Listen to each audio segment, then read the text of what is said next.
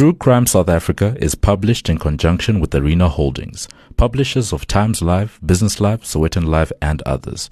The opinions expressed in this podcast do not necessarily represent the views of Arena Holdings and its affiliates. The surface of the water is broken for a moment. A gasp, a muffled cry. But it's the last time.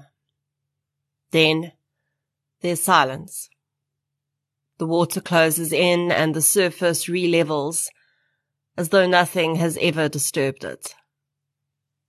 But the terror that was there just a moment before still hangs in the air, thick and suffocating.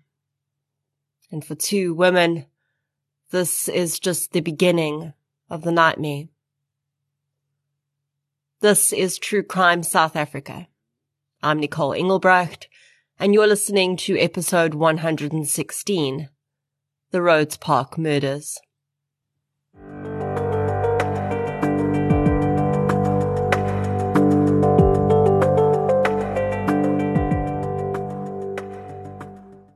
In many of the cases I discuss on the podcast, we see how young South Africans struggle significantly with social and economic hardships – so I was excited to come across the podcast that's sponsoring today's episode. Change in One Generation is a new podcast series about young South Africans rising above hardship and adapting to change. The show is hosted by legendary journalist Ruda Landman and leadership expert Dr. Frank Magwegwe. Subscribe to Change in One Generation on Apple Podcasts, Google Play, or Spotify or go to changepodcasts.co.za for more information. Since 2019, True Crime South Africa has been telling the stories of the victims of violent crime in South Africa. The podcast is independent. That means no big or even little corporates fund it. And that's just the way I like it. And it's the only independent podcast in South Africa that consistently charts in the top 10. Keeping a podcast like this going is time consuming. And for the most part, it remains a one woman process. It's me. I'm the one woman. You, yes, you, are the reason this podcast continues to flourish and help bring in tips on missing person and cold cases. If you'd like to help keep the show running, please consider supporting our sponsors, signing up to Patreon or PayPal, follow the show on the socials, as the kids say, and share it with your fellow partners in crime. You can find our social links and learn more about our sponsors at True Crime South Africa forward slash donate. Shout out to this week's Patreon and PayPal superstars.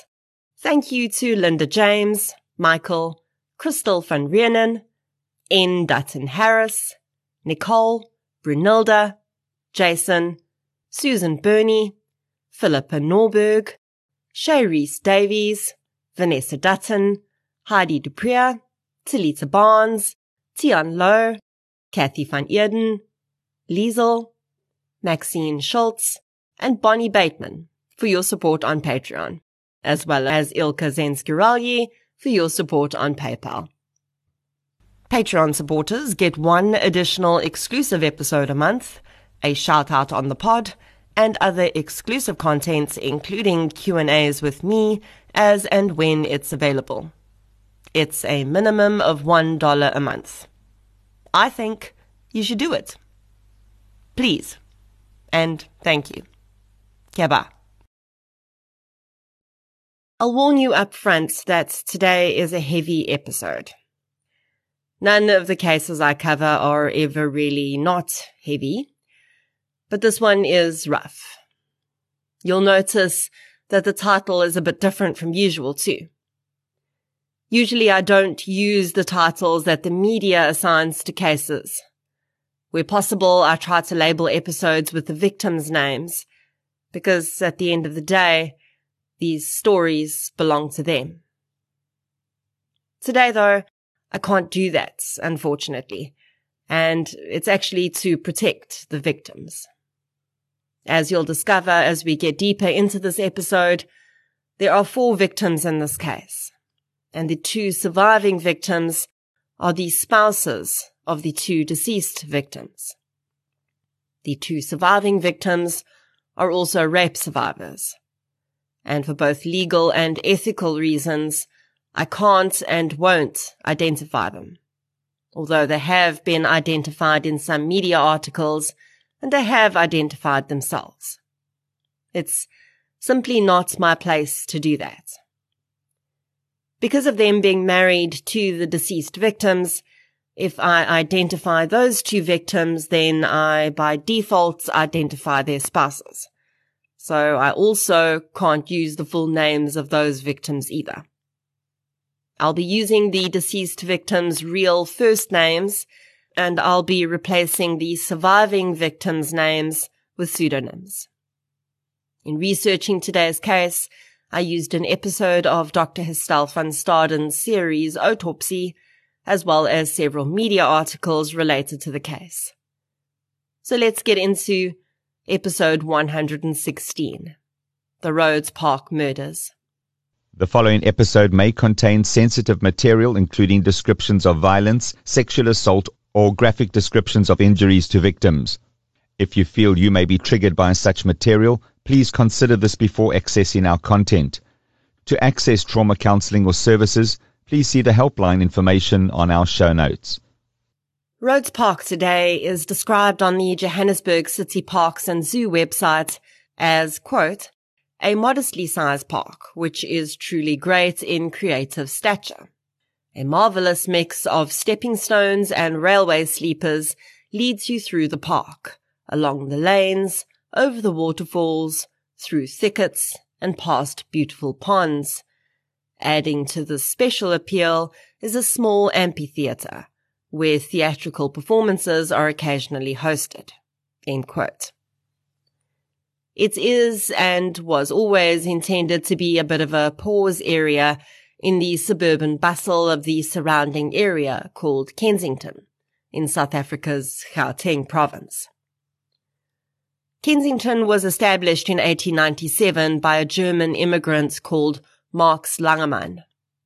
The intention was for the area to be marketed as a health resort of sorts, where people wanting to get away from the dust of the mine dumps could enjoy the shade offered by the multitude of trees.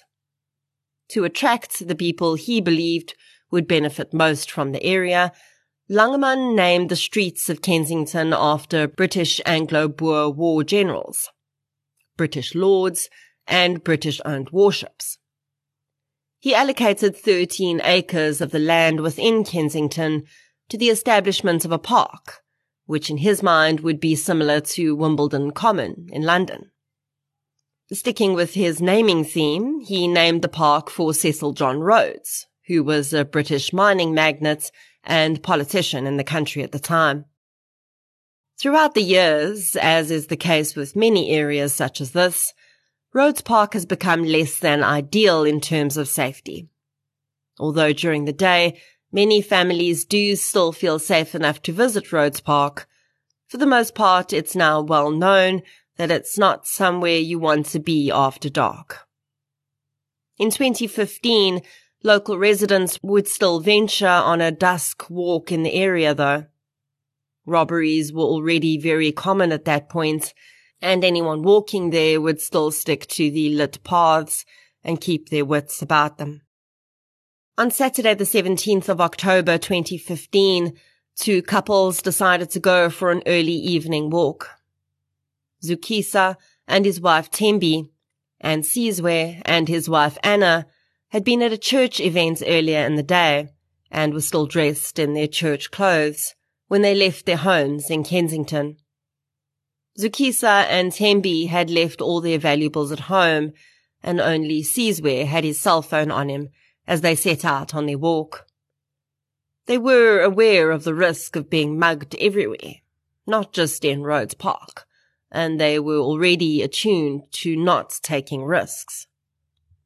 As the two couples were preparing to leave their home that night, a group of men were nursing a bottle of brandy outside a hair salon in Bezuidenhout Street, Yeovil. They would then head off to Rhodes Park. The park was essentially their place of work. They made money by mugging people in and around the park on weekends. During the week, it was easier to mug people going to and from work. But on the weekends, Rhodes Park still drew people. And sometimes those people were intoxicated and easier to control. For the most part, the muggings didn't get violent. Occasionally a drunk male victim would fight back and they'd have to punch him. But on that night, something changed. When the five men who usually worked together got to Rhodes Park, at some points they joined up with another group that operated in the area, and the dynamic seemed to shift. One man would say that when they arrived at the park, there were quite a few large groups of people drinking there. The men waited until the larger groups had dispersed. They knew well enough not to take on too many people at once. The whole point behind mugging was to overpower and present a threatening front to the victim. That couldn't be done if there were too many people around. As they sat waiting and drinking, though, the park emptied out. And soon enough, four possible targets came into view. Zukisa, Tembi, Sizwe, and Anna laughed and chatted as they walked. The sun had set over Rhodes Park Lake, and long shadows loomed over the water as the lights in the park flicked on, illuminating the path in front of them. It was a beautiful night. The weather was perfect, and each couple held hands as they walked. They had no idea they were being watched. It didn't take much communication for the group of criminals to know that they were going to target the four people walking toward them. As they came into view, the energy in the group shifted. Conversation lulled, and the muscles in the jaws of the men twitched as their eyes flicked over the clothes the four were wearing. The couples were, in reality, far from wealthy. They were working class people.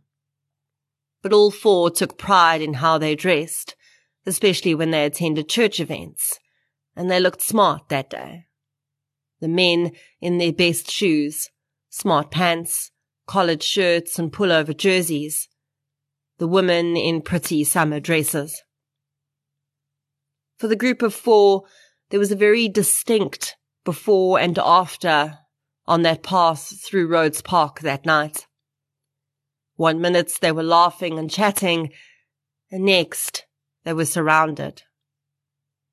The combination of the two small groups that had joined that night swelled their number to twelve, and all the men surrounded the two couples in an instant. The prey was cornered before they knew what was happening. Then the barking of orders and intimidation began. There's no greater weapon in a surprise attack than controlled chaos. To the victim, it must appear as chaos shouting, shoving, weapons flashing, intimidation. And to the predator, it is entirely controlled. Their purpose is clear. Overwhelm, confuse, and subdue. A few of the men were armed with weapons, knives and what looked like a gun, but would later be proven to be a replica. To the four victims, it would not have mattered. It looked like a gun, and the man with the wild eyes waving it at them said it was one. They certainly weren't going to find out. The knives were most definitely real, their blades glinting in the park lights, and they too were being waved and sliced through the air as though the men holding them were practicing what they might do if their victims didn't comply. But Zukisa, Tembi, Sizwe, and Anna did comply. All four knew better than to try and fight back. When the screamed order came to lie down, They lay down as flat on the ground as they could. At times it was difficult to know who to listen to. Many of the men barked conflicting orders, but one man seemed to take control. He demanded their valuables. Between them, they produced a cell phone and a gold ring. That was all they had on them. The men were unhappy. Grumbling began between them, and then their fury boiled over. What came next happened in a jumble. No one could ever quite determine what happened first, or whether the trauma the women were about to endure had coincided with their husband's own trauma. What is certain is that the women were sexually assaulted and raped digitally while their husbands were forced to lay nearby. Some of the group raped Tembi and Anna, while others pulled off items of clothing and bound their husbands' hands and feet. The women cried out to their husbands, and the men called back. The women's panties were cut from their bodies with knives the blades held to their throats in a promised threat if they dared to move. The man who'd seemed to take the lead in the large group called out that because they didn't have any valuables for them, they would have to take blood instead. In glimpses, while they themselves were being attacked, the woman watched in horror as some of the men picked their husbands up and carried them towards the water. It would later emerge that when the violence had started, some of the men had scurried away, perhaps wanting no part of what they saw was about to happen, but also not interested in risking their own lives to stop it. Eight remained at the water's edge. As Tembi and Anna were subjected to brutal sexual assaults from several of the men, they heard splashes, and struggling to see what was happening, they realized that Sizwe and Zukisa were being thrown into the water. Neither man could swim, and even if they could, they were bound. Later, police divers would say that even the strongest of swimmers without being bound would struggle to swim in the mass of vegetation that lay just under the surface of the lake in Rhodes Park as their husbands cried out for help, squirming and wriggling to break free of their binds. One of them began to pray. The women joined in, holding on to the connection as long as they could, crying until they could no longer hear their husbands' voices. Their attackers laughed as they cried. They asked the women why their husbands were stupid enough to go swimming in the lake instead of a swimming pool. Across the park, Thomas Rivombo was working at a restaurant when he heard something strange. He would later realize he'd heard the final cries of Sizwe and Zukisa, but at the time he couldn't identify the garbled words. He stood on a chair to look over the restaurant wall toward the lake. He saw nothing in the water, as by that time the two victims had already submerged. But he saw a large group of men and two women. Something was wrong. He rushed to his boss and asked him to call police. It would take some time to eventually find a cell phone that was charged, and when Thomas called the police station, the line was engaged. He only had five rand airtime, so as a last resort, he sent a please call me to his cousin, who was a police officer. Thankfully, he called him back. As he did, Thomas was rushing over to the scene. The group of men had dispersed, and only the two women remained. They were distraught, and Thomas could barely understand what they were saying, but they pointed to the water and begged for help to save their husbands. Thomas was still on the phone with his cousin and relayed that it appeared that someone had gone into the water at Rhodes Park Lake, and there were two women saying they'd been attacked. Within a few minutes, sirens could be heard in the distance. Both Tembi and Anna were so understandably distraught that it took a few minutes for first responders to understand what had happened. Police who knew Rhodes Park well realized that there was no way that the men were still alive. But it was difficult to explain to the distraught women that extracting their husbands was not going to be a rescue mission, but rather a body recovery. To reduce the trauma on the women, they were taken to the hospital and then to the police station. One victim had been raped both digitally and with a penis. The other victim had been raped digitally. The latter victim, when asked, initially said she had not been raped because she didn't know that what had happened to her still qualified as rape. And sadly, by the time this was explained to her, it was too late to carry out a rape kit and record her injuries. Thankfully, this would not prove as a major impediment in the case itself. But it's a reminder that we need to talk about these definitions with women and men everywhere to ensure that the legal definition of rape in South Africa is understood, which of course includes rape with a penis, fingers, any other body part, a foreign object, and oral rape. It's not a super easy topic to bring up in normal conversation, but it's something that at the very least should be discussed with young people as part of sex education so that they in turn can educate others. While the women waited at the police station for news of their husbands, back at Rhodes Park, a team of police divers had been called in. Large spotlights were placed on top of police cars to illuminate the water, and divers carefully picked their way through the treacherous waters, looking for the two men. At 9 p.m., Sizwe's body was found. He was pulled up onto the bank, photographed and covered. There was no doubt that he was long deceased. Divers worked through the mass of underwater vegetation for another two hours until they recovered Zukisa's body.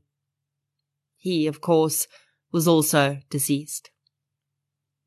Later that night, Tembi and Anna were informed that Sizwe and Zukisa were dead, and their lives would never be the same again. On the morning after the attack, a large team of investigators was called to Rhodes Park. Among the officers that day was Detective Warrant Officer Bruce van der Schyff. At that time, he'd been with the police service for 25 years and was attached to the SAPS in Cleveland. Schyff recalls being called to the park that morning and having no idea what he was going there for, but realizing when he saw all the SAPS vehicles parked and also when he saw the media lining up that this was something big. He recalls with a laugh how he and his partner had playfully argued as they walked through the park about whose case this was going to be.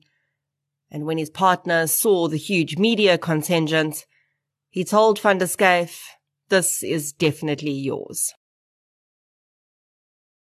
Van der Schyff tells the producers of Autopsy that when he stood at the water's edge that morning and received the briefing about the case, he was horrified. Although he dealt with some pretty rough cases in the past, there was something about the coldness of the actions of the group of offenders that sent chills down his spine. And without a doubt, it would become one of the most pivotal cases of his career. Van der Schyff was appointed as the investigating officer in the case, and after taking statements from Tembi and Anna, his belief that this was one of the most horrendous cases he'd ever encountered was only affirmed. He also felt a bit of a sinking feeling when he heard that this had seemingly been a completely random stranger crime. They're the most difficult to solve. And the fact that there were between 8 and 12 perpetrators would only make it more difficult. He had no doubt that they were going to need the help of the public, and as such he reached out to every police station in the area so that they could start talking to their street informants. The men who'd done this were part of the city's criminal underworld, and it would be that same criminal underworld that helped the police to find them. This case would take a combination of excellent police work, helpful members of the public, and a bit of street informant assistance, as well as targeted coverage from the media to solve it. In terms of police work, it wouldn't just be Cleveland Police and Van der Schyff who contributed either. Constable Lufuno Sono had been born and grown up in Kensington. He worked as a police officer at Yeovil Police Station, just a few jurisdictions over. And when he heard about the Rhodes Park case, he knew he had to do what he could to help. Even though he was not formally assigned to the case at that point, Sono spent his days off after the attacks, going door to door in Kensington, speaking to residents, many of whom he'd known most of his life. And three days after the attacks, that work bore fruit. A resident contacted him to say he lived on a street near Rhodes Park, and his CCTV cameras had captured a group of men running down the road around the same time the attacks had taken place on the 17th of October. Sono went and viewed the footage and felt sure that these men had something to do with the crime. Eight men were captured on CCTV. The quality was not terribly good, but it was good enough to get stills to use when speaking with informants around town. Sono contacted Van der Schyff and eventually Sono was officially added to the investigation team. Soon, they had their first name. A local informant told Sono that he recognized one of the men in the CCTV stills as Thabo Nkala. Nkala had been in prison for a two-year stint for robbery and had been released just a few months before. He was still on parole, but the address he'd given the Department of Correctional Services when he was released on parole bore no fruits when police visited. The people there claimed never to have heard of Thabo Nkala, and he definitely did not live there. Feelers went out throughout the community in search for the man. At the same time, the stills from the CCTV were released to the media and circulated among informants in the area. When this crime hit the headlines, the public responded with an understandable amount of horror. And the fact that there were 12 men on the run that could have taken part in such a terrible crime was extremely disturbing. The positive side of this terror was that it motivated people to be on the lookout and carefully consider the pictures they saw and wonder if they knew or had seen any of the men. In addition, the SAPS announced that a 100,000 Rand reward would be given to anyone who provided information that led to the arrest and conviction of any of the offenders. On the 1st of November, after Officer Sono had spent several days searching for Thabo Nkala, the first arrest was made. Nkala was arrested at a place he'd been staying at in Yeovil. The man would later claim that from the moment police arrested him, his rights had been violated. He claimed that he was beaten and fed information to include in his eventual confession. In this confession, though, which he repeated to the officers and to a magistrate, he named four of his accomplices. On three of the names, the information was just confirmation of what police had already discovered. In the days before Nkala's arrest, informants and members of the public had managed to identify another three of the assailants, and Nkala's confession only confirmed that. Nkala named Admore Ndlovu, Mduduzi Lawrence, and a fourth man, who's never been publicly named for reasons I'll explain later. The names Nkala provided made up the group that had initially met in Yeovil. Nkala didn't know the real name of the fifth man who'd made up their group, as he'd only known him by a street name. Nkala claimed in his confession that he had been present when the robbery, rapes, and murders took place, but he'd only participated in the robbery. He said that Mduduzi Lawrence had been the person who'd driven the murders. Nkala was charged with robbery, two counts of rape, and two counts of murder, and detained in custody. With three more names confirmed, police were able to release better images of the wanted men to the public, and tips flooded in. And on the 12th of November, Admore Ndlovu was taken into custody. He too was charged with robbery, rape, and murder. While police continued to search for the other men, legal proceedings continued against the two who'd already been arrested. On the 24th of November, Thabo Nkala failed in a bail application when it was revealed that he was a Zimbabwean national who was in the country illegally.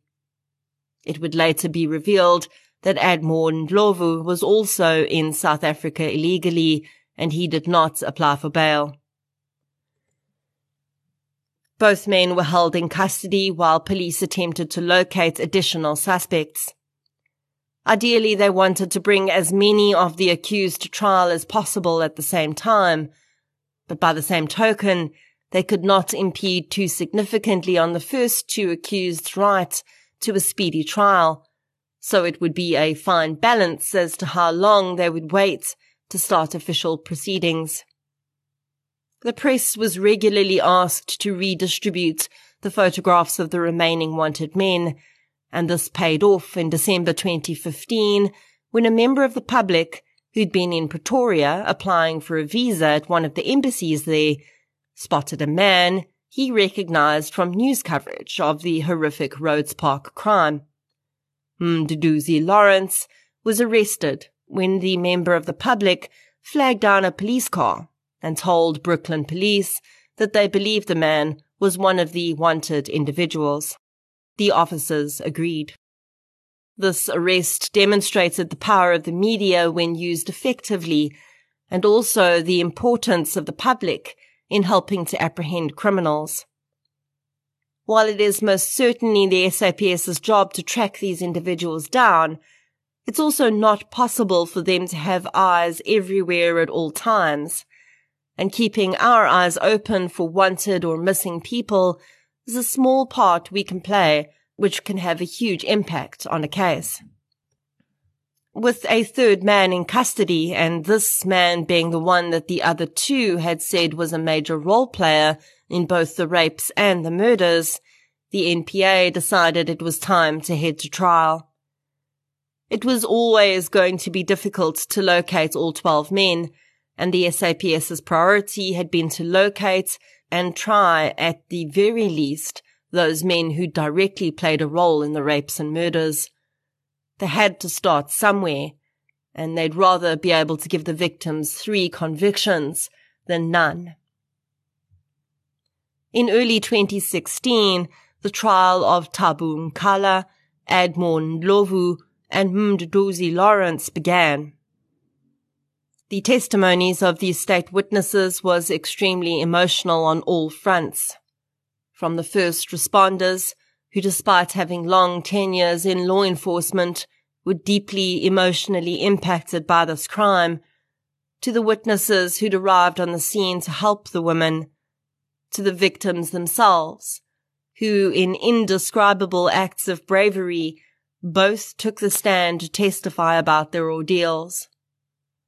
After the victims' testimonies, the court sat in stunned silence. The horror of what they'd experienced, suddenly a palpable weight in the courtroom. Although defense attorneys are well known for attempting to discredit rape survivors in any way possible, the attorneys for the accused in this case told the court they had no questions for the victims. And this small mercy spared the two women even further trauma. Dr. Herstel van Staden performed the autopsies on Sizwe and Zukisa, and in the episode of Autopsy, She explains how she found lacerations and marks on the chests of the men, which were likely incurred during the initial attack. But she'd found that the cause of death for both was drowning. She said that when she'd received the bodies, the men were not bound. It's likely that these bindings had either come off in the water after they'd died or during the body recovery process. There would also be some confusion in court about whether the men had been forced to strip down before being placed in the water or not. Photographs of the bodies showed that the men were partially clothed, and the autopsy report indicates that at least one of the men was also partially clothed. But some witnesses had claimed that the bodies were completely nude. This point was really neither here nor there in the grand scheme of things, but it was a small inconsistency that the defense could build on to create doubt. Another was whether the accused had intended for the men to drown or not. Intent could play into the severity of sentence if they were found guilty, and their lawyers attempted to claim that the men were only asked to wade into the water to stop them from chasing the group when they fled the scene, and that the men hadn't wanted or expected the victims to die. Quite a lot of evidence was led by the state to refute this. The victims testified that their husbands had been thrown into the water and that they had told their attackers they couldn't swim. The women also said that one of the men, believed to be Mduduzi Lawrence, had made it very clear that the men were going to be killed because they hadn't had valuables to give the group. A police diver also testified that the masses of vegetation that lay just beneath the surface of the water was very visible to the naked eye, and anyone could have seen it would have been impossible to swim there. She said it certainly would have made it impossible for the men to wade themselves out into the lake and even the most experienced swimmers would likely find it difficult to swim in Rhodes Park Lake. A shop owner testified that he'd been approached by two of the men who he identified as Nkala and Lawrence around 7 p.m. that night. This would have been just half an hour after the crime had been committed.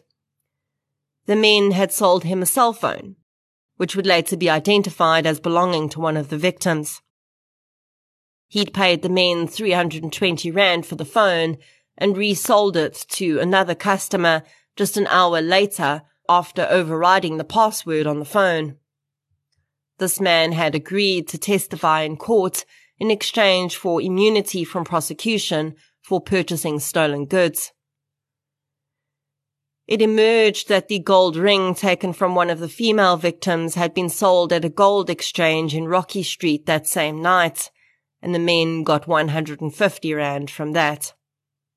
They had also taken the victim's shoes, but thrown them away in a dustbin when they realized that although they were well cared for and polished to a shine, the shoes were old, and the men hadn't wanted to keep them.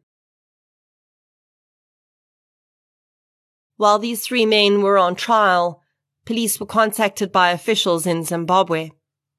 One of the other men on their wanted list had been arrested while crossing the border from South Africa into Zimbabwe. They detained him, and police there now wanted to know what they should do with him. Van der Schyff would later explain that this would put them in a bit of a predicament. While they could certainly have a separate trial for the fourth man, it would be an expensive exercise, and they didn't want to delay the trial they had ongoing or risk convictions they might get in that trial by delaying to bring this fourth accused back to South Africa. By the same token, the Zimbabwean police were not willing to hold on to the man forever. He'd committed no crimes they were aware of in their country, and they wanted assurances that if he was deported to South Africa, he would be given a speedy trial. But the SAPS could not promise that, because it seemed unlikely they'd be able to duplicate the trial within a few months, considering how many cases needed to go through the court system. After consultation with the victims, they decided to allow Zimbabwean authorities to release the man. This is why he's never been named in media articles. He was released and does not seem to have ever been detained for this crime again. In early 2017, both sides submitted their closing arguments.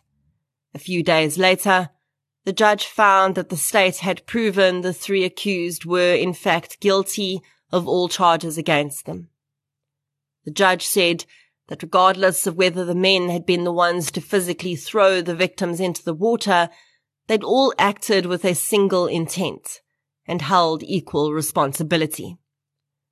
The judge commended the police, the public, and media for working together to help bring some justice to what could have been a case that may have never been solved at all. He urged the SAPS to continue to search for the outstanding participants in the crime as society remained at risk until they were all apprehended. During the sentencing proceedings, the victims once again testified to get across how deeply they'd been impacted by the crime.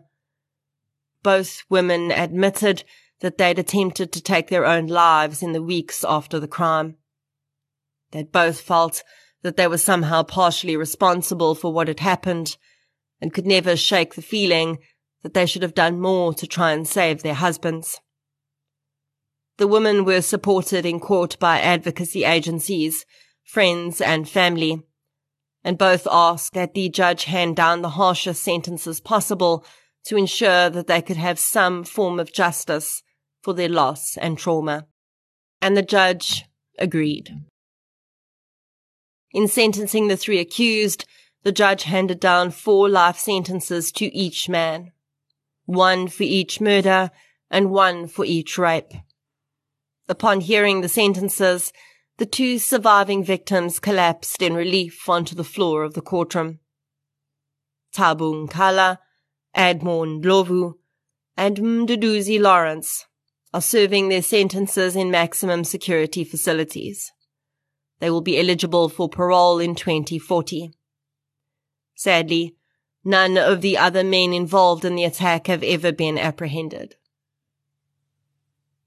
In the months after the attack, Security in Rhodes Park was beefed up. More lights were installed and security guards were hired to control access after dark. In 2019, the park was once again in the news, but for all the wrong reasons, when the body of a man was found dumped in the park. It appeared that the man had been abducted from his place of work, taken to the park, and shot in the head in what police believed at the time to be a targeted hit.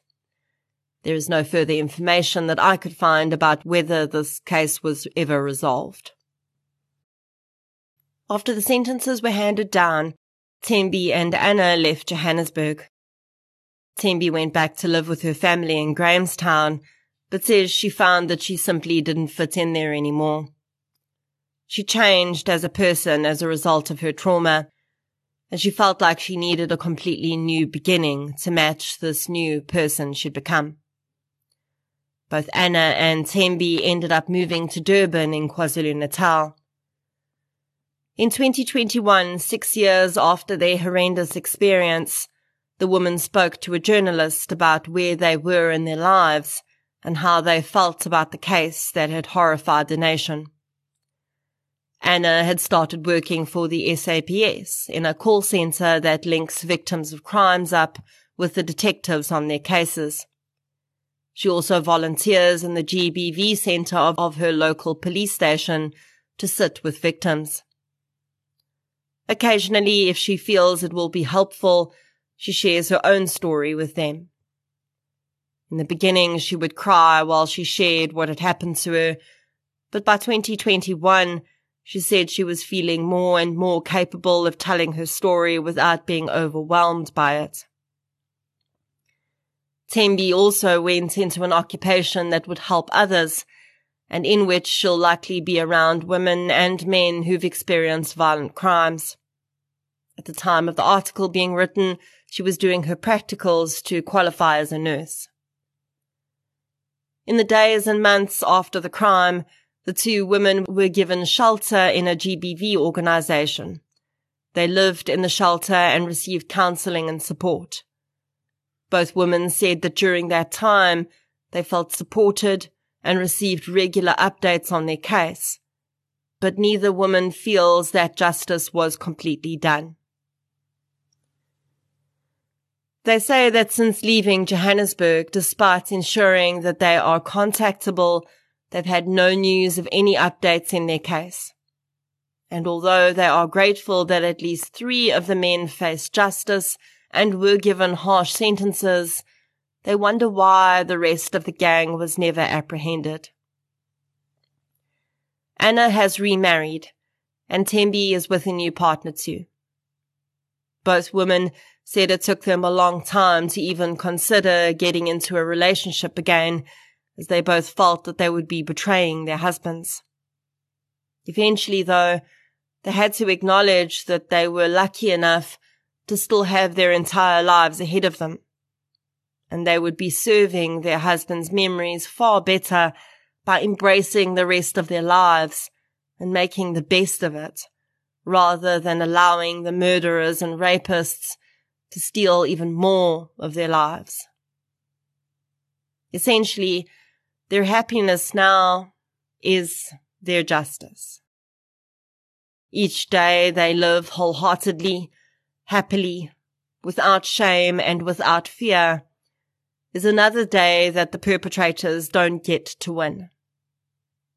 Although they'd like to see every single man who was present that night behind bars, they also understand that the likelihood of that ever happening is minuscule. So instead, they embrace what they can control. Their own happiness and their own success. We know that at the points that the rapes began to happen, there were at least eight men present. Only four were apprehended and one of those was released. The investigating officer said that the intel they'd received was that many of the other men had fled to other countries and provinces. Five men who either directly participated in and or were happy to witness a brutal double rape and horrific double murder still walk our streets. Considering the nature of the crime, a stranger crime with a huge number of participants. I absolutely will give it to police that just apprehending and convicting the three they did was a huge feat. But considering the cold-blooded nature of this crime, it's still pretty scary that people like this are out there and absolutely undoubtedly still committing crimes. Unfortunately, when foreign nationals and people who are in our country illegally are involved in crimes like this, the focus often gets shifted to an almost xenophobic blame game and a bit of a delusional, at least in my opinion, belief that crime is caused by foreigners. Crime is caused by criminals. And let me tell you that South Africans do a pretty darn good job of committing enough horrific crimes all on their own. Does the impunity of being essentially a ghost in a foreign country, undocumented and often untraceable, help if someone has criminal intent? Yes, I'm sure it does. We do need to do a better job of ensuring that our borders are safer for everyone because when foreigners who really just want to come to our country to live better lives are cast with the cloak of illegal criminal immigrants, we shut down the possibility that people from other countries can come here and contribute to our economy positively. When we push the delusion that foreigners are solely responsible for crime levels, we also close ourselves off to the reality that while people of all nationalities commit crime, the vast majority of those committing crime in South Africa are South Africans. In 2017, General Deliwe de Lange of the SAPS was reported to have claimed that about 60% of suspects arrested for violent crimes in Gauteng were illegal immigrants. The Institute for Security Studies examined this statement and found a few inconsistencies which seemed to point to this being a convenient out for the SAPS and a blatant promotion of xenophobia. Firstly, the general gave no databases for the statement. Secondly, the SAPS do not have a category of crime called violent crime on which to base such a statistic. And thirdly, the SAPS does not gather data about the nationalities of the people they arrest. So really, it's a mystery where this claim came from. Actual data shows that only 7% of convicted offenders nationwide are foreign nationals.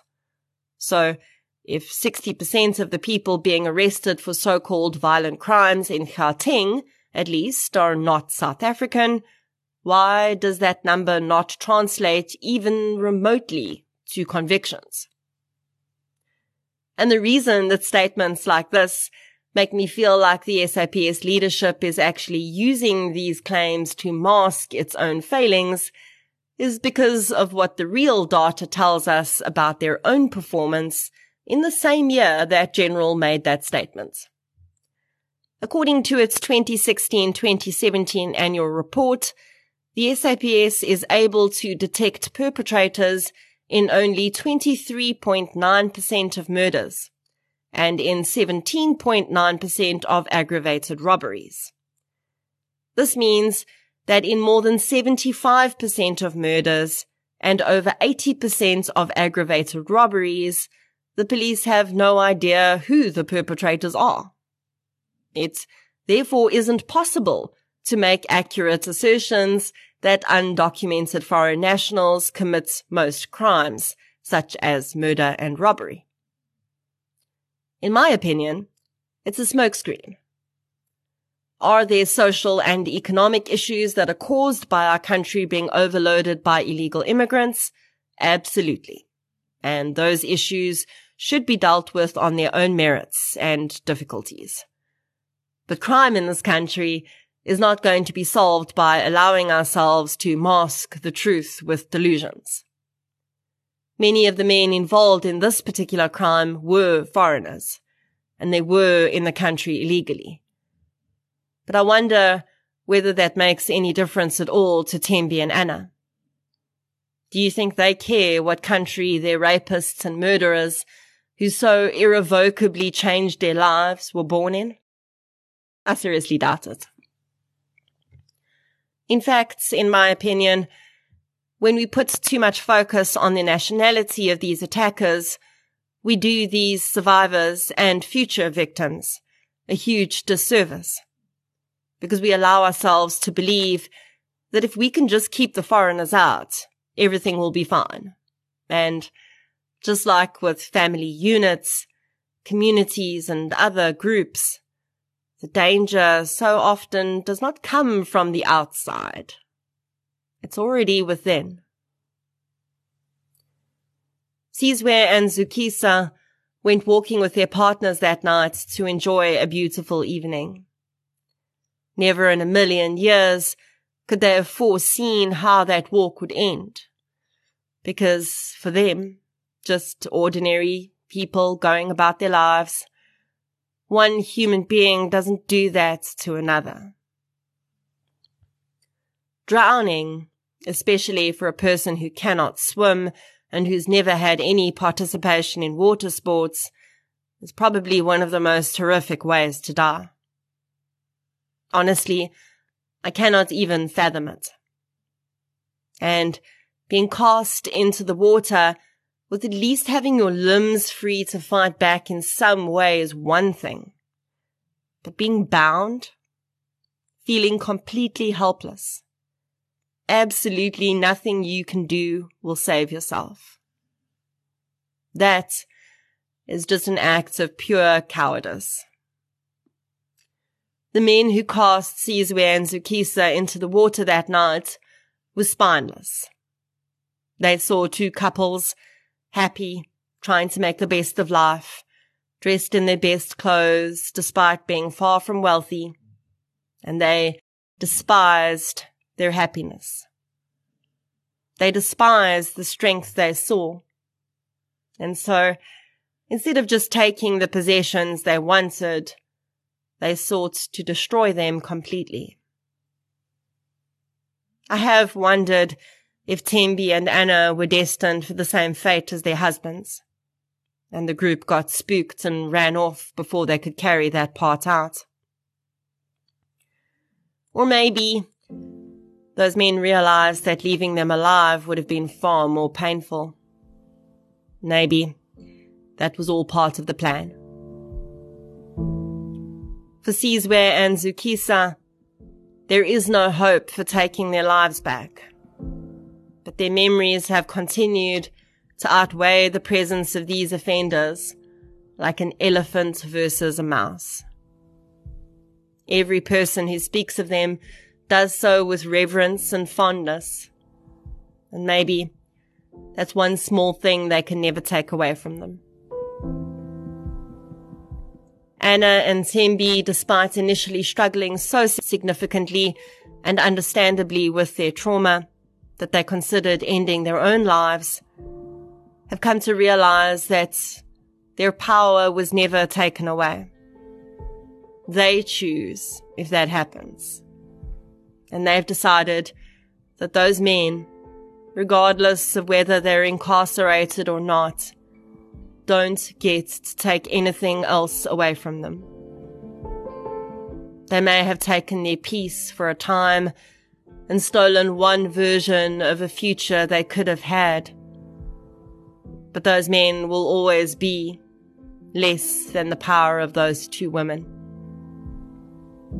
And although every smile might still be tinged with a little sadness for their lost loved ones, there are still smiles. And there are still days. And that hope belongs to them alone. Sizwe and Zukisa, rest gently. Anna and Thembi live in power and peace.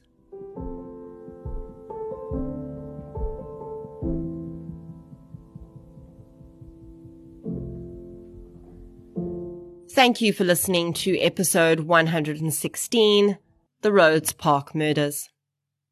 If you'd like to hear more victim focused true crime content, please subscribe to True Crime South Africa on Spotify or the platform you're using to listen right now. If you're looking for something still related to real life stories, but often with a more positive slant, you can check out my new podcast series, I Live Through This. You can follow both podcasts on social media we're on Facebook, Twitter, and Instagram. I'll be back next week with another episode. Until then, thank you for your support, and I'll chat to you soon. Thanks again to this week's sponsor, Change in One Generation. To hear amazing stories of change, go to changepodcasts.co.za. I'm sure you'll enjoy the show.